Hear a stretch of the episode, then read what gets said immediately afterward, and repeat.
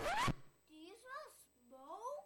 I thought you turned the oven off. I thought you were going to turn it off. I gave you one job. What's going on over there? So, Best Christmas Ever is our series that we're starting in. And so, uh, as y'all saw, it's going to be a little bit of different series this week. Um, or this, these, the next four weeks, our Advent series. Normally, we look at maybe like the birth of Jesus and those kind of things. But we're actually going to look at uh, uh, the, the hashtag. Can I do it? Hashtag best Christmas ever. Because it's that time of year. It's that time of year. You know, you hear the songs, like uh, the, the um, your, your constant songs you're hearing about the, uh, the most wonderful time of the year. And there's this expectation it's going to be great, it's going to be the best, or whatever. But then with it comes the Facebook posts, the Instagram, the Twitters, the Hallmark cards, the Christmas brag letters, and everybody's life is, is being promoted and, and shined out as this, our life is so awesome. Look at our great house. It looks like this all the time. It's perfect. We're perfect. Or look at our kids. They're awesome. They're doing so well, and all this kind of stuff. And a lot of us uh, are wondering, like, well, why isn't my life like that? Or, or, or, we're, we're doing the same thing. We're faking it just like everybody else. We're putting up the facade. We, we're doing the posts because we got to keep up. You know, you can't, you don't want to be like, you don't want to be that guy or that family uh, that, that's, you know, honest about what it's really like and what's really going on and those kind of things. So we, but, but here's the thing there's this constant pressure and push um, to, to be perfect and try to best to prove ourselves and to others we're having the best Christmas ever or we're living the best life ever. And the good news is though that in the in the Gospels and, and what, what God shows us in the Testament is that Christmas really isn't for the perfect people. It's people who are messy and who are really longing and need need some hope and some encouragement. Well, um, let's be honest, if we are faking it, we are all putting on a facade. We're, you know, we're like this family in the, in the photo here, which is like, in the Instagram, it looks great. But the reality around the edges, I, I love this photo because y'all, y'all notice they missed a kid? they left the kid out. That's best. Anyway, but so here's the thing. Jesus, however, offers us an alternative. In fact, that's the reason he came. In John 10 10, it says, I came that they may have life and have it abundantly. And so he, Jesus actually promises us and offers us the best life. And we're going to, over the next four weeks, going into Christmas actually, we're going to look at that best life. What is the best life? What is your, the, the best house that you could have? The best job that you can have? Um, the best family that you could have? What's the best life that you can have? And all this is going to come out of, we're going to be starting in uh, John chapter 12 this week. And then starting next week, we're actually going to be camping out in John chapter 14 and asking the question, what is the best life? Because Jesus offers best life. Jesus offers an alternative to the world's idea of best life. He is a better life. Actually, he's the, the best life. And so, what is that? And so, first of all, to get to that idea, to come to, first of all, we got to recognize the delusion of the best life. The delusion of the best life. Because our, this world that we're in is constantly offering us the best life. And, and the Christmas season seems to be even worse. This is a point, it's like the worst. Because it's like countless commercials. If you get that new car, there's, a, there's another one. It's like, if you need it, uh, if you like tailgating, just get a new tailgate. Y'all seen that commercial? On and on and on, right? And they, they had the cars with the bows, and or you know the kids they show up and they get all their dreams come true, and all this. And it, this promises that this is going to be the best Christmas ever. You're going to have the best life ever. And then it gets worse because then we go into New Year's, and now we got to think about the next year and how we're going to make our life better. And we're going to make a list of resolutions and different things that we're going to be doing to give ourselves the best life. But here's the thing, guys. You're being sold a bill of goods, as they say. Uh, or maybe like oceanfront property in Arizona. Or this is like one of those Nigerian guys who's trying to tell you he's going to give you money, right? If you give him access to your bank account. Okay? It's, it's not true. Okay? There, there, it is a delusion to think that there's this perfect best life that you're supposed to be attaining to or you're supposed to have. It's, in spite of all the media and all the things that spin around us telling us otherwise. Well, here in this passage, um, you see Jesus, he's at the height of his popularity. I mean, he, this is the pinnacle of his popularity. As a matter of fact, they say his, at, up to this point in, in, the Gospel of John, particularly, he's gaining and gaining and gaining in popularity, and he comes in triumphal entry. It's amazing party gets thrown for him, and, and he's at the height of his popularity. And we see these Greeks coming to visit with him. And they, they're coming to, to meet Jesus. And you can understand why at this point. He has fed 5,000. He has um, turned water into wine. He's healed a little boy. Um, he's given sight to the blind. And now, right even before this, he has raised Lazarus from the dead. So these guys come and want to meet Jesus for good reason, right? And we don't really know exactly why they're coming. But Jesus, right at this point, he's somebody to meet. And the Greeks have always sought throughout history, they, they were those who were really seeking the meaning of life and what, how, to, how to find the best life. And, and their philosophies reflected it. Like, so, for example, uh, the philosophy of hedonism. You heard of that, right? Is that you can find happiness in this life if you pursue pleasure. Or on the flip side of that, Stoicism. The, the best way to, to face this life is to, to, to grin it, grin and bear it, white knuckle it, just face it down without emotion, without any feeling. That's one approach. Or uh, one I think that probably most reflects us today is Epicureanism. You heard of that before? Epicureanism is a little bit like hedonism, but it's kind of on a negative. It's if you avoid fear, you avoid pain at all costs, you can have a comfortable life. That is the American life. You know, just avoid pain, avoid any trouble, avoid any kind of suffering in your life, and you can just have a nice, comfortable, little peaceful life.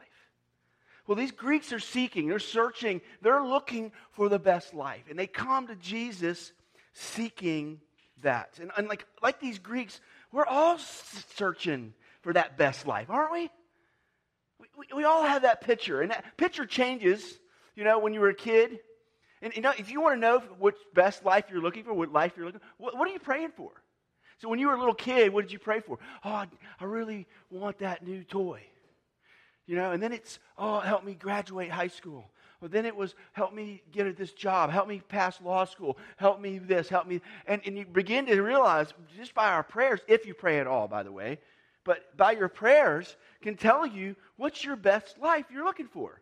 I guess if you don't pray, that tells you something too. But anyway, what's, what is that best picture? That picture of this best life that you are always searching and, and longing for. It's like these Greeks, all of us are doing that. And this has gone back from the very beginning. You rewind the tape to, the, the, the to Adam and Eve in the garden, the very beginning of, of our creation. Adam and Eve were seeking and being offered a best life, weren't they? Like, God really doesn't have your best in mind. There might be a better way. Or for you know, going down, like go into the history of Israel. I mean, they were constantly looking for a better life. You know, they're always seeking more. A new God, new this, and always rebelling and turning away from God, seeking a better life, weren't they? And if you keep on going, we, then, we are, well, even Jesus himself, fast forward to the New Testament, when he's led into the wilderness by the Spirit, we're told, and he's out there, what, what happens? Satan himself offers him what? A better life. I will give you the kingdoms. All you have to do is bow down to me. And he offers him this better life. And, you know, nowadays people read books by guys, guys like Joel Osteen, and they promise you what? It's a title. I maybe we stole it from him. Your best life. And it says God wants you to have all that you want in your life, in your life, and you to live up to your full potential as a person. And that's what we're offering. That's what we are. So we need to ask ourselves who is going to define best life for us? Who or what is defining best life for you? Is it the world? Or is it um, something else? Well, like I said, Jesus offers us a real best life. A real best life. So let's let's define the real best life. What is what is the best life? Let's define that. Okay?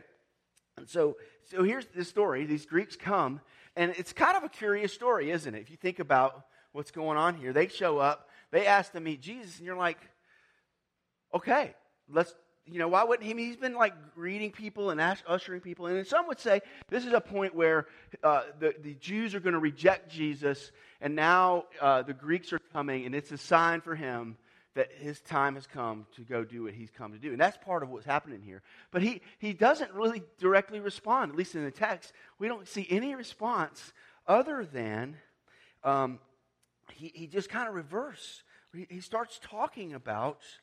Um, he, he responds, and this his response is like really puzzled people throughout. He starts talking about himself being glorified and lifted up. And that sounds good, right? It's like my time has come to be glorified.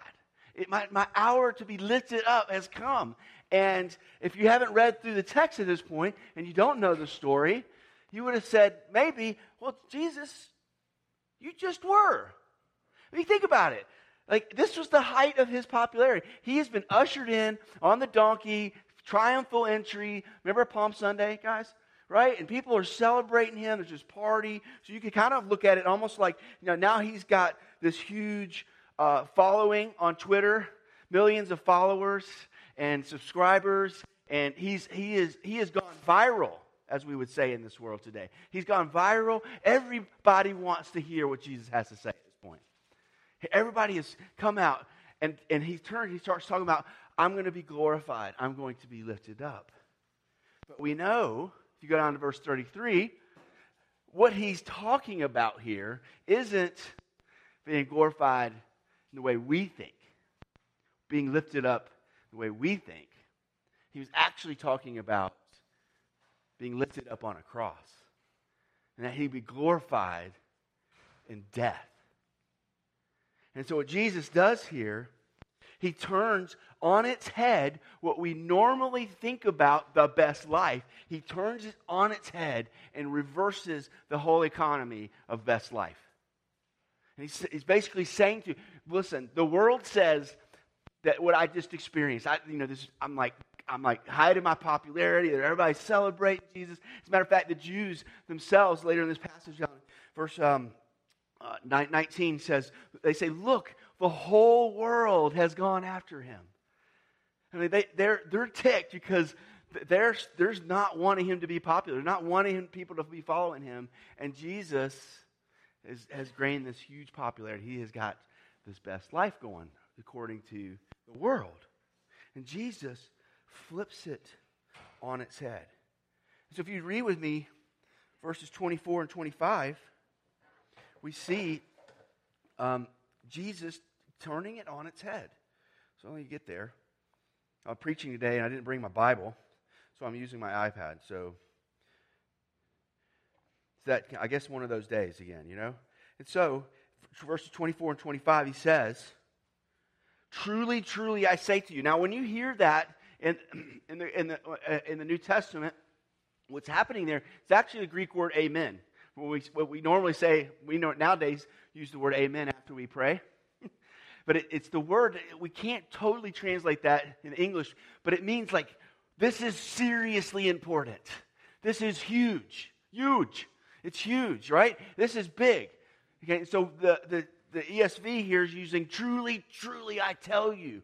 Amen, amen. I tell you, he's really making a point here. He wants us to hear, okay? Truly, uh, truly, I say to you, unless a grain of wheat falls into the earth and dies, it remains alone. But if it dies, it bears much fruit.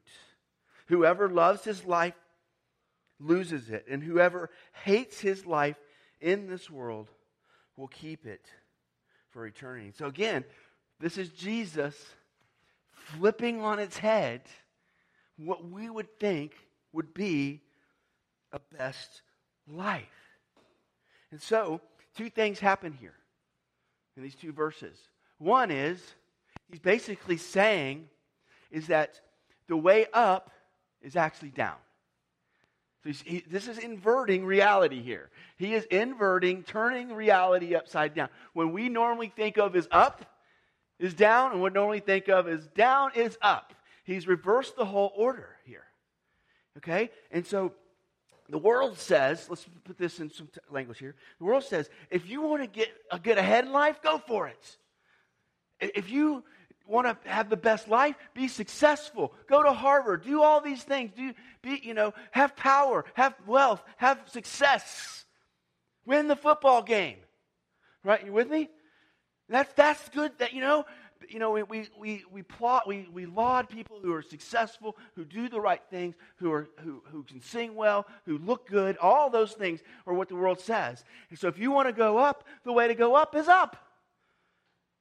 Right? Do you want power? Go for it. The spoils go to the strong. But here's the thing: Jesus, in his life and death, cast judgment on that system that world system, that world thought that the way up is up. If you want to succeed, go. And the very fact of his death, because when he talks about when a seed falls into a ground and dies, he's talking about his own death. He's talking about himself here and the death that he would die for us. And so, um, pull up this Tim Keller quote in response to this. Normally, the world says this, but we see in Jesus, you got it? No? There we go. But we see in Jesus a man without political power, without financial power. The only followers he could scrape together are illiterate peasants. He be, he he's executed at the age, early age of 33. He's penniless when he's killed because he only has his robe. And at the end of at the end, he's only not only abandoned by his friends, but also the God he served and called Father. But not in spite of this, but because of this, his weakness, vulnerability, his, power, his poverty, he becomes the most indiv- influential individual in the history of the world. And your parents said go to Harvard or something, right? Jesus, in his own death, shows us that the way up actually is down. And so, the, and then the second part of this, we see not only the, the way up is down, but losing is keeping. Losing is keeping. Okay? Jesus says if you want to keep your life, you have to actually lose it. In, in other words, you have to be willing to let it go. And he's using a farmer's metaphor here with the seed. Let's go back to the seed metaphor that he's using here. Think about a farmer. If you were a farmer, and think of farmer, and he, he buys some seeds at the store. This happens all the time. Farmers buy seed, right? Y'all with me? You, you buy seeds at the store, and the farmer brings them home, and, and all of a sudden he starts looking at these seeds, and he's like, man, these seeds are really pretty. They're smooth. They kind of feel fun through my fingers. You know, and he falls in love with the seeds. He's like, I love these seeds, man. And, I, and you know, maybe he even thinks they taste good or something, like sunflower seeds or something. And, and so the farmer falls in love with the seeds. And, and what, what's the problem with that? To be a farmer, you have to let go of the seeds. You have to spread them. You have to throw them around. You have to let them fall into the ground and die. You have to let them go in order to have a harvest, to have fruit, to have multiplication in your life. And that's what that's what um, Jesus is we're getting to here is that if, if you try to hang on to this idea of a best life, you're never going to get it. Because here's, here's the thing, y'all know this as much as I do, that when you when you get there, you're gotten there in your life. You ever been there? Like it's it. Life is good. Have you ever been there? I don't see any hands. Why? Not because y'all haven't had good lives. Things haven't been clicked, clicked, sweet spot, right? Uh, We've all been there, but why? We get there, and guess what? I want something else now. There's another step. There's another. There's another football game. There's another challenge. There's another school to go to. There's another job to do. There's. That's because there's a delusion about a best life. And Jesus says, the more you try to hang on to that best life, the more you're going to lose it. And so, the way up is down, and the way to keep it is to lose it, is where he's getting at here. And so, there's a challenge for us in this. Matter of fact, there's a demand. And so we see the, the demand of the best life, the demand of the best life.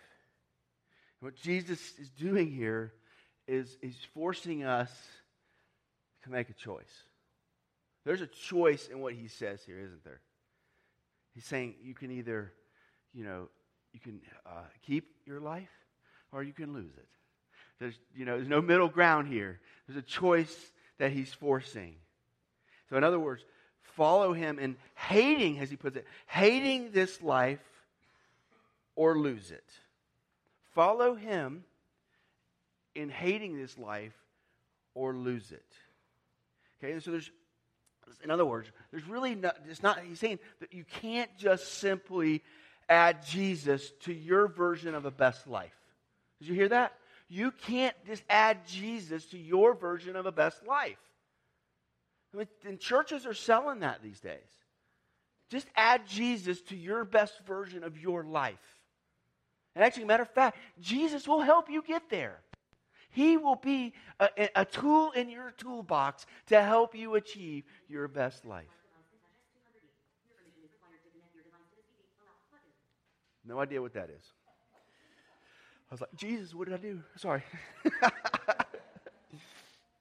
okay, so what does this mean then? Okay, first of all, it doesn't mean that Jesus is. So Jesus says, if you hate your life, if you or if you love your life, and that's on. He, what he's what's going on here is, um, what's going on here is that he's not saying you have to hate every aspect of your life, or you're not spiritual and you're not following him. Did you hear that? Okay, He's not saying you have to hate every aspect of every part of this life in order to be a follower and, of Jesus. Okay? And so, what, what's going on here in the Hebrew and Greek worlds to say love and hate, okay, sometimes just simply means to, to what, do you, what do you value most? What is your value system? What are you saying matters the most in your life? And he's saying, if what matters to you the most is this life, the best life you can achieve here in this world right now, you're going to lose it. So if, if that's your, but if you hate it, in other words, you're saying, I'm going to lose it, there's something better, you can keep it, is where he's going out here, okay? But it's not saying that we need, we have to needlessly throw away things in our lives. We have to needlessly create our, like, suffering in our own lives that we just, you know, I'm going to go home today after Russell's sermon and start burning my furniture or something.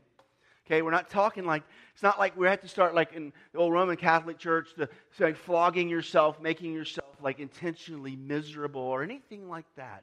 What he's getting at here is a value system.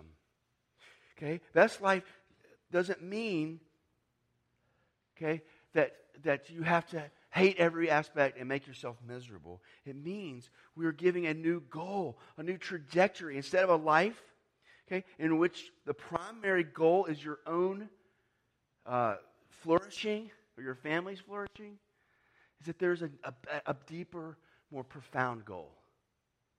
And that goal uh, supersedes this chase after, quote unquote, a best life. Okay? So, in other words, it's a, it's a life held loosely, and, and better yet, given in love and sacrifice for other people. So, Jesus showed us what it looks like to hate this life. In other, instead of hanging on to it, which he could have done, instead of grasping for power and, and position and, and success, comfort, pleasure, all the things that we seek in our lives, instead of hanging on to those things, which he could have and had the right to, instead, he hated it. He let it go. He let the seed fall. And think about it, what Jesus let go of. He, he was God, first of all. We've talked about this. He, he was in the eternal presence of God in, in the Holy Trinity, the longest, most intimate, close, beautiful relationship that has ever existed. He left that to become a gross, nasty human being. I've used the story, I've used the illustration. It was like, it would be like you becoming a cockroach. That's they didn't even put, they didn't even get close to it. And that, so first of all, he did that. But then in his own life, instead of going after the things he could have gone after, he could have had kids. He could have been married.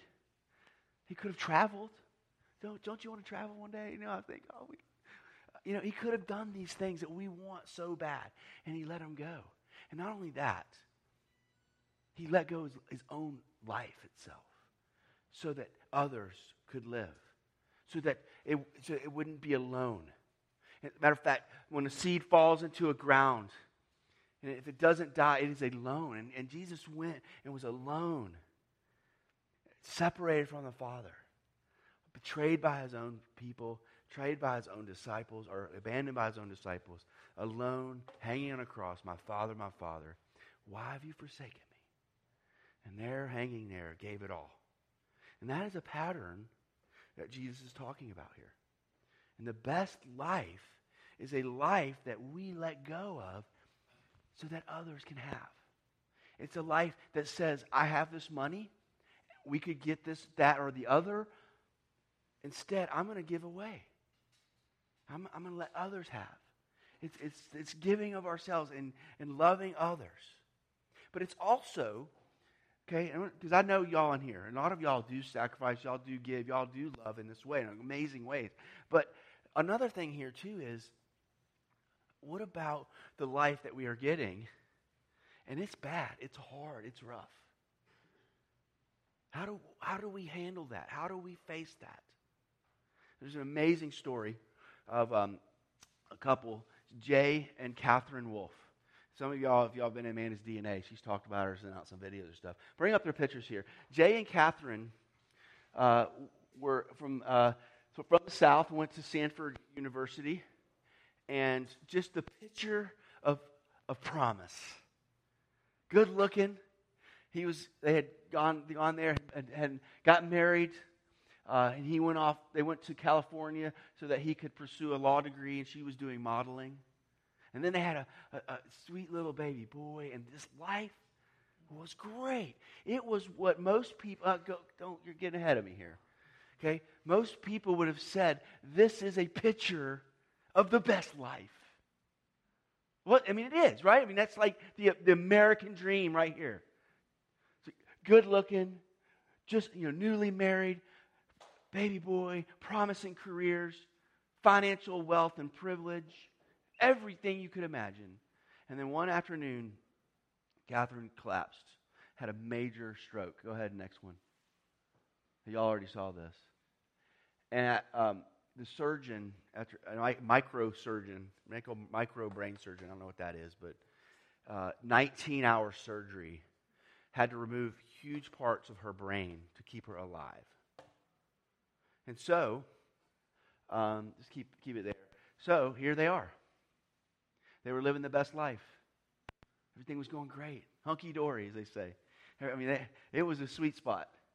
And they, and they had been, and Katherine will tell you this, that she, she had been told that growing up, you know, you can have everything you want. Life's going to be great for you. And that was what she believed. That's what her and her husband believed. And then this happens.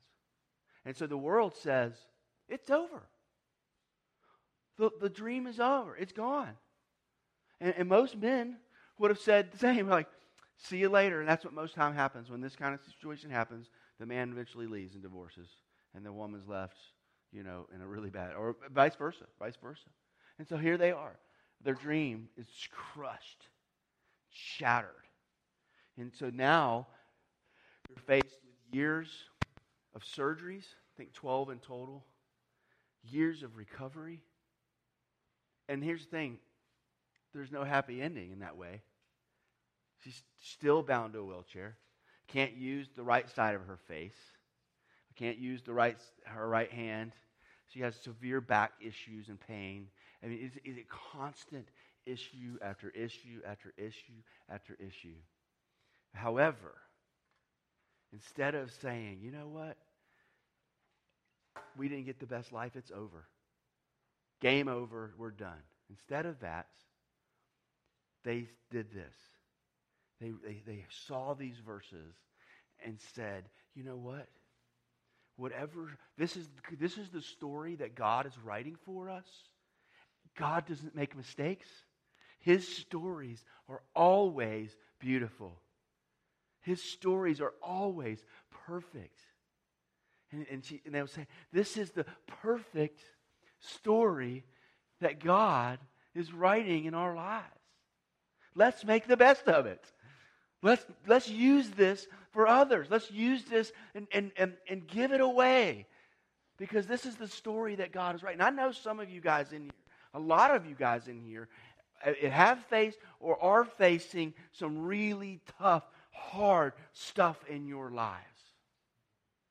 And it makes you wonder. And, and the thing is, uh, Katherine tells a heartbreaking story when uh, she had um, been, gone through surgeries and recovery and whatever, and, but she had yet to be able to eat. It had been like almost two years and she had, wouldn't be able to eat. And She talks about how we, we take it so for granted just to sit at a table with people and eat uh, because that's social life. That's life together is we, we come together and we eat and we enjoy each other, right?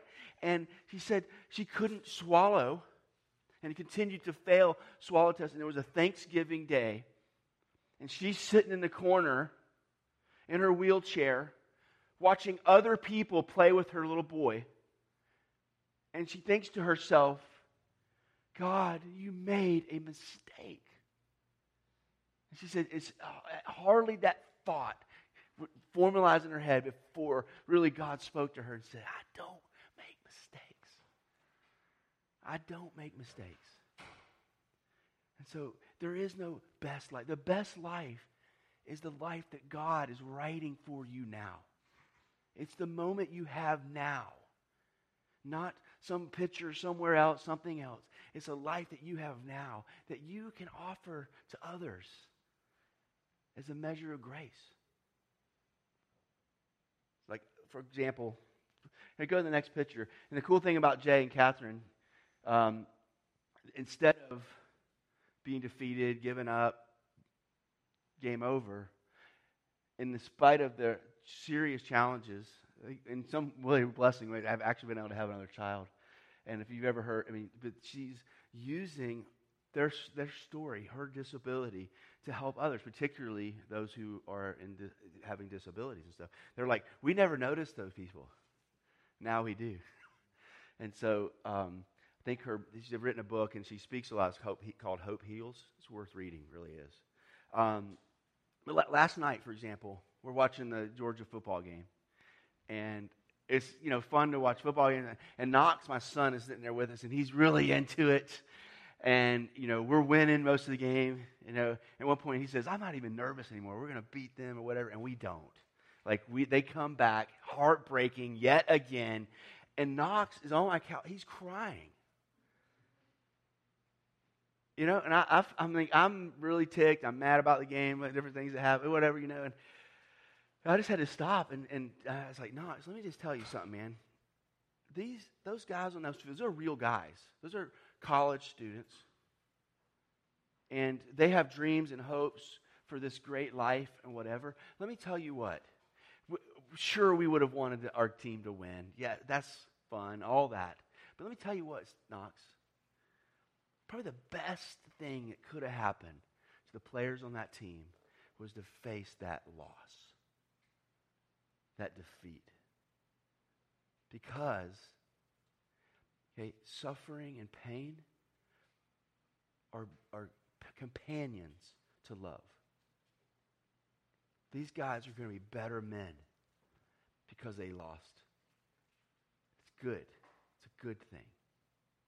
Now, let me, let me, let me just stop here and just be honest because this is hard.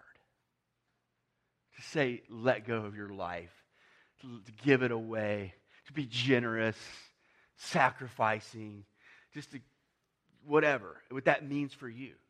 And maybe God will call you to another country to give your life, or it may mean, you know, right here in Oakleaf. What does that look like? I don't know. But let me tell you, it is hard.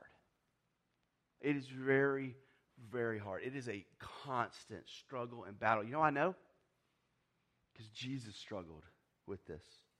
Look at verses 27 and 28 with me, real quick. He says, Now my soul is troubled. And that word there is in, like deep serious anguish. Most people would say these verses here, in some sense, are referring to this, the anguish he had in the Garden of Gethsemane. He says, So my soul is troubled. And what shall I say? Okay, here's the thing. What should I do? I, he's been easy for us to say, oh, he's just God. It was easy for him. No, he sweat blood in the struggle. He was afraid of it. He didn't want to let it go. Probably there wasn't a moment, and he, you know, in the premonition, the prophetic premonition he probably had that he would, his life would be shed, his blood would be shed, and that his life would end, and he'd be separated from. That was a probably this weight of pressure and anxiety and stress. Y'all know what I'm talking about. That is sometimes worse than just pain. It's that constant rumble, undercurrent, undercurrent back noise of, of fear and dread and, and uh, that anxiety that comes from not knowing where what's going to happen or not knowing if things are going to work out well, whatever. You know what I'm talking about? That, that weighed on him constantly, just like it does us. And here's the cool thing is that we, just like Jesus, he needed grace. We need grace in this as well. So I, I, have to be really careful here because it's just so easy to say, "Oh, just leave your life, love it, you know, get rid of it." And we're not. This isn't a flippant thing. This is tough, hard, real stuff. So,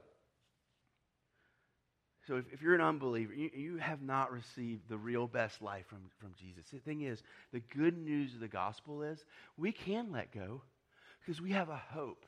We have a hope and, and a promise that says you, you will have all the longings of your heart. You will have all that you think you need in this life. You will have it. Because Jesus was that seed that fell into the ground and died. So why? So that it would bear fruit. And he says, so that all men would come to be where he is. He calls us to a life with him in the Father's glory. That's how we can do it. Because we know if I give away this money, if I serve and sacrifice instead of doing what I want, or if I stop chasing this best life dream and begin to, to follow a life like Jesus and follow Him in the mud, dying, eh, I'm not lost. I haven't lost it. I've actually gained everything. So, if you're an unbeliever, the invitation of the gospel is that he invites you to do that. Just believe it and trust it, receive it. And so, okay, you also see the futility of seeing the best life according to the world's definition. People have been looking for millennia, thousands of years, and still haven't found it because it's only found in Jesus. That is the best life. But, believers, are you following the real best life? Are you, are you letting go so that you can keep? Are you going down so you can go up? Let's pray. Heavenly Father,